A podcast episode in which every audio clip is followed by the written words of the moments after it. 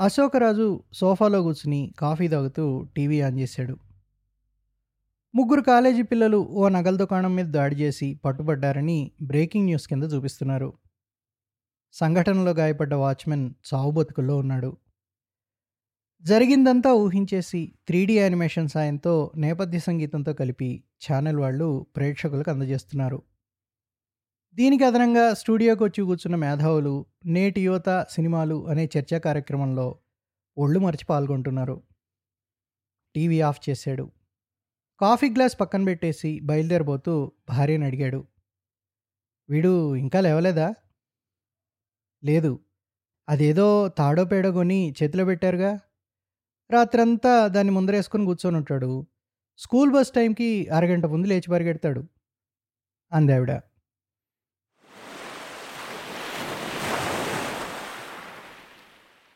అన్న చేతులు అటు ఇటు చాపుతూ రకరకాల పోజులు ఇస్తుంటే తమ్ముడు మొబైల్ తోటి ఫోటోలు తీస్తున్నాడు. గదిలో ఓ మూల బంకర్ మంచం వేసింది. ఇంకో పక్క పుస్తకాల అల్మర్లు వాటి పక్కనే రెండు స్టడీ టేబుల్స్.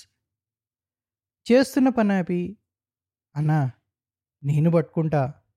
నాకు కూడా ఫోటో దీవా అన్నాడు తమ్ముడు. నీ చేతికొద్ది చిన్న నాన్న కూడా కింది నుంచి వచ్చేస్తుంటారు ఇపాటికి.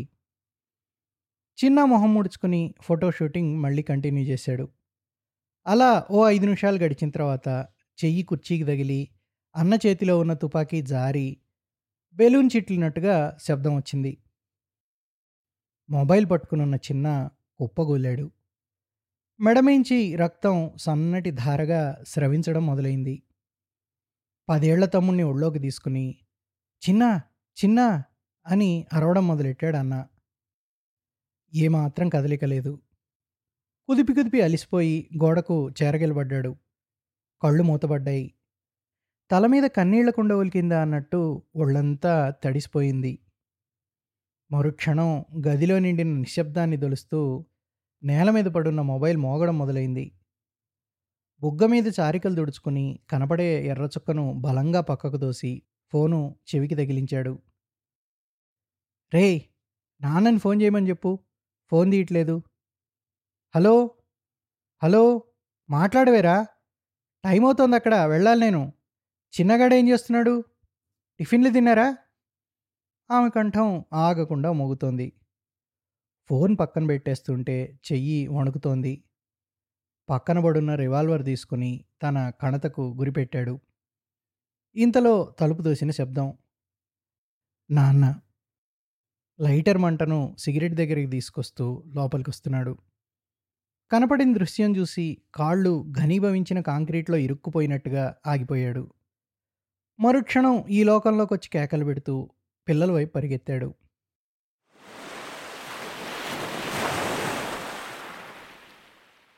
రాజు స్టేషన్కి వచ్చి కూర్చుని ఫ్యాన్ స్విచ్ ఆన్ చేశాడు. కరకరమని శబ్దం చేస్తూ చెంగీస్ కాలం నాటి ఆ యంత్రం వేగంగా తిరగడం మొదలైంది. కుడివైపున్న కిటికీలోంచి బయటికి చూస్తే సూర్యుడు ఇప్పుడల్లా బయటికి వచ్చేట్టు కనబడడం లేదు. ఆకాశం నలుపెక్కిపోయింది. స్వింగ్ డోర్ ధడాలను తెరుచుకుని కానిస్టేబుల్ ఆనందరావు వచ్చి ఎదురుగా నిలబడ్డాడు.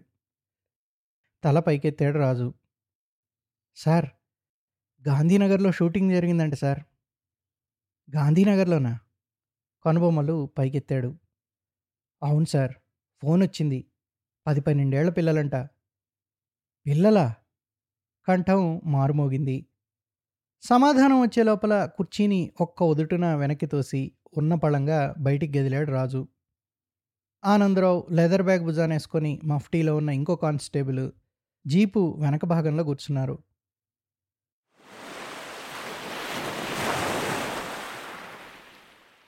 కొత్తగా రంగులేసున్న అపార్ట్మెంట్ కాంప్లెక్స్.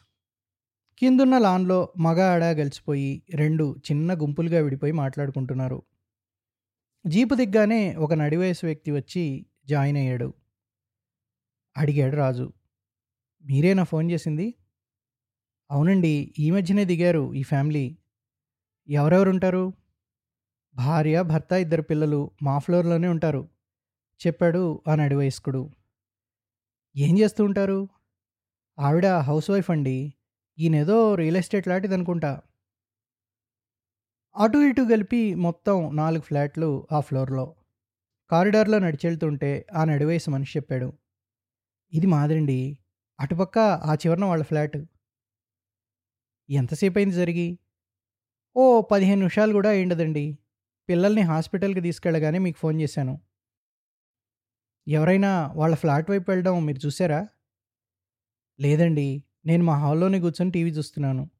ఇది జరగడానికి ఓ పదిహేను నిమిషాల ముందర వాళ్ళ ఫాదర్ లిఫ్ట్ వైపు వెళ్ళడం మళ్ళీ తిరిగి రావడం నేను చూశాను.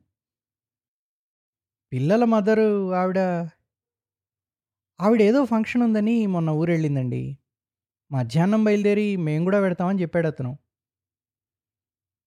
ఫ్లాట్లో ఎంటర్ కాగానే ఓ పెద్ద హాలు. ఫ్రంట్ డోర్ని ఫేస్ చేస్తూ ఓ రూము. అటు ఇటు ఇంకో రెండు రూమ్లు ఉన్నాయి ఇంకో పక్క వంటగది.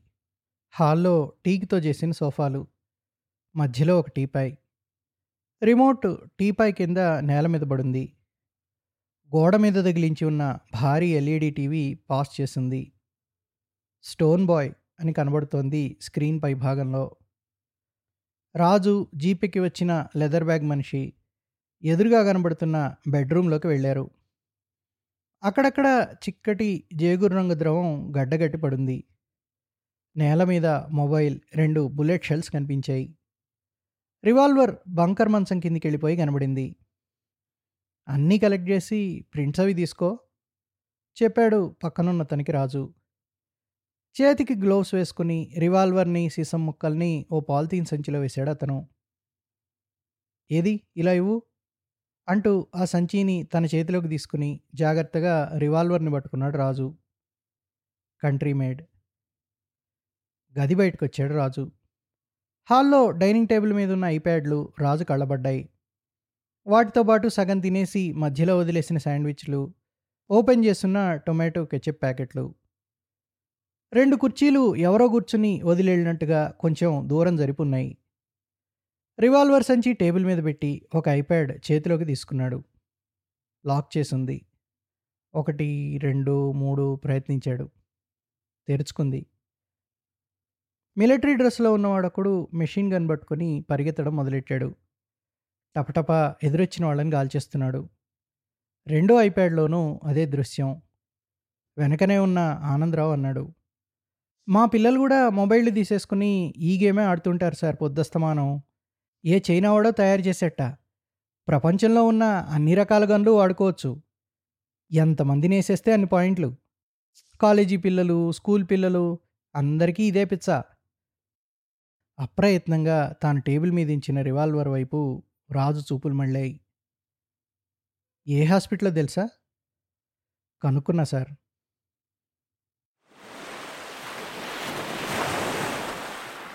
నేరుగా క్యాజువాలిటీ వార్డుకి వెళ్ళాడు రాజు. ఇద్దరు వ్యక్తులు ఖద్దరు చొక్కాలు వేసుకుని వార్డు డోర్ పక్కనే వేసిన కుర్చీలో కూర్చుని ఉన్నారు. ఒకతను మొహం చేతుల్లో పెట్టుకుని ఉన్నాడు. అతని పొట్ట ఎగిరెగిరి పడుతోంది. రెండో అతను అతని భుజం మీద చేయి వేసి డోర్ వైపే చూస్తున్నాడు. కొంచెం దూరంలో నిలబడ్డాడు రాజు. చూడగానే లేచి దగ్గరికి వచ్చాడు రెండో అతను. పిల్లల తండ్రి ఫ్రెండ్ని అని పరిచయం చేసుకున్నాడు. ఏమిటి పరిస్థితి? ఇంకా ఏం తెలీదండి. లోపలికి తీసుకెళ్ళారు పిల్లలు మదర్ ఎక్కడున్నారు? కళ్ళు దించుకుని భారమైన గొంతుతో చెప్పాడు అతను. వార్త వినగానే ఆవిడకు స్పృహ తప్పిందండి. వాళ్ళ ఊర్లోనే ప్రస్తుతం హాస్పిటల్లో ఉంది. ఎలా జరిగిందో మీకేమన్నా చెప్పాడా? అడిగాడు. ఏడుస్తున్న పిల్లల తండ్రి వైపు చూపు సారిస్తూ. వివరం అంతా చెప్పాడు అతను. కంటిన్యూ చేస్తూ చెప్పాడు. నిన్న రాత్రే గన్ చేతికొచ్చిందటండి. బీరువాకు తాళం కూడా వేసి ఏదో ధ్యాసలో అలవాటు ప్రకారం బీరువా పైన పెట్టేట తాళాన్ని. కిందికెళ్ళొచ్చే లోపలే తీసేసినట్టున్నారు పిల్లలు. మరీ పెద్దవాడైతే కళ్ళ ముందే అని చెప్తూ ఆగిపోయాడు అతను డోర్ తెరుచుకుంది. అప్పటిదాకా కూర్చొని ఏడుస్తున్న పిల్లల తండ్రి కళ్ళు దుడుచుకుని దగ్గరకు వచ్చి నిల్చున్నాడు. డాక్టర్ మొహంలో ఏ భావము కనబడట్లేదు ఆదుర్దాగా డాక్టర్ వైపు చూస్తున్నారు అందరూ పెద్ద అబ్బాయిని సేవ్ చేయలేకపోయామండి రెండో అబ్బాయికి మాత్రం డీప్ స్క్రాచ్ పడింది షాక్‌లోకి వెళ్ళాడంతే. He will be all right. ఓ రెండు క్షణాలు నోరు తెరిచి డాక్టర్ వైపే చూశాడు ఆ పిల్లల తండ్రి. భోరు నేడుస్తూ కుప్పగొలిపోయాడు కుప్పకూలిపోయాడు. బయటికొచ్చి జీప్ పక్కనే నిలబడి సిగరెట్ వెలిగించాడు రాజు. ఎదురుగా రోడ్డు మీదున్న హోర్డింగ్‌కి అతుక్కుపోయిన పిల్ల హీరో గారు మారణాయుధం ఒకటి భుజానేసుకుని ఆహ్లాదంగా నవ్వుతున్నాడు.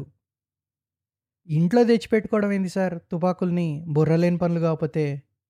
అన్నాడు ఆనందరావు. సమాధానం ఏమీ ఇవ్వలేదు రాజు. తెల్లకోట డాక్టర్ గారు మొబైల్ ఫోన్‌లో మాట్లాడుకుంటూ గట్టిగా నవ్వుతూ హాస్పిటల్‌లోకి వెళ్తున్నాడు. 24 గంటలు నొప్పిని, రక్తాన్ని చూడాలి.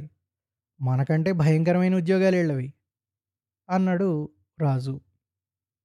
మొదట్లో నాకు లాఠీని వాడినా, రక్తం మరకలు చూసినా రోజంతా అన్నం తినబుద్దేది కాదు సార్. ఇప్పుడు తలలు దిగిబడి ఉన్న మొండాలు చూసినా, ఇంటికెళ్ళి బిర్యానీ తిని హాయిగా నిద్రపోతున్నా.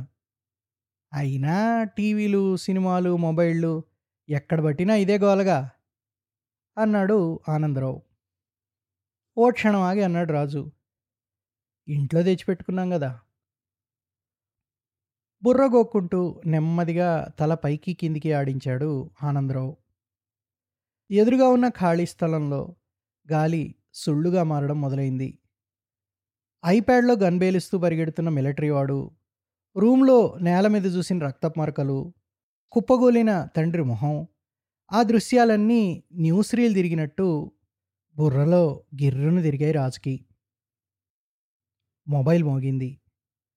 అవతల నుంచి భార్య కొడుక్కి స్కూల్ బస్ మిస్ అయిందని, ఆటోలు దొరకలేదు కాబట్టి ఇంట్లోనే ఉండిపోయాడని. అసంకల్పితంగా నడుముకి తగిలించున్న సర్వీస్ రివాల్వరు ఓసారి దడుక్కున్నాడు ఓ దుమ్ముతెర వేగంగా వచ్చి రాజు మొహాన్ని దాకింది. గాలి దుమారం రాను రాను పెద్దదవుతూ మీదికొస్తోంది. సిగరెట్ మంట చివరికంటా వచ్చి వేలు చురుక్కుమంది అశోకరాజుకి.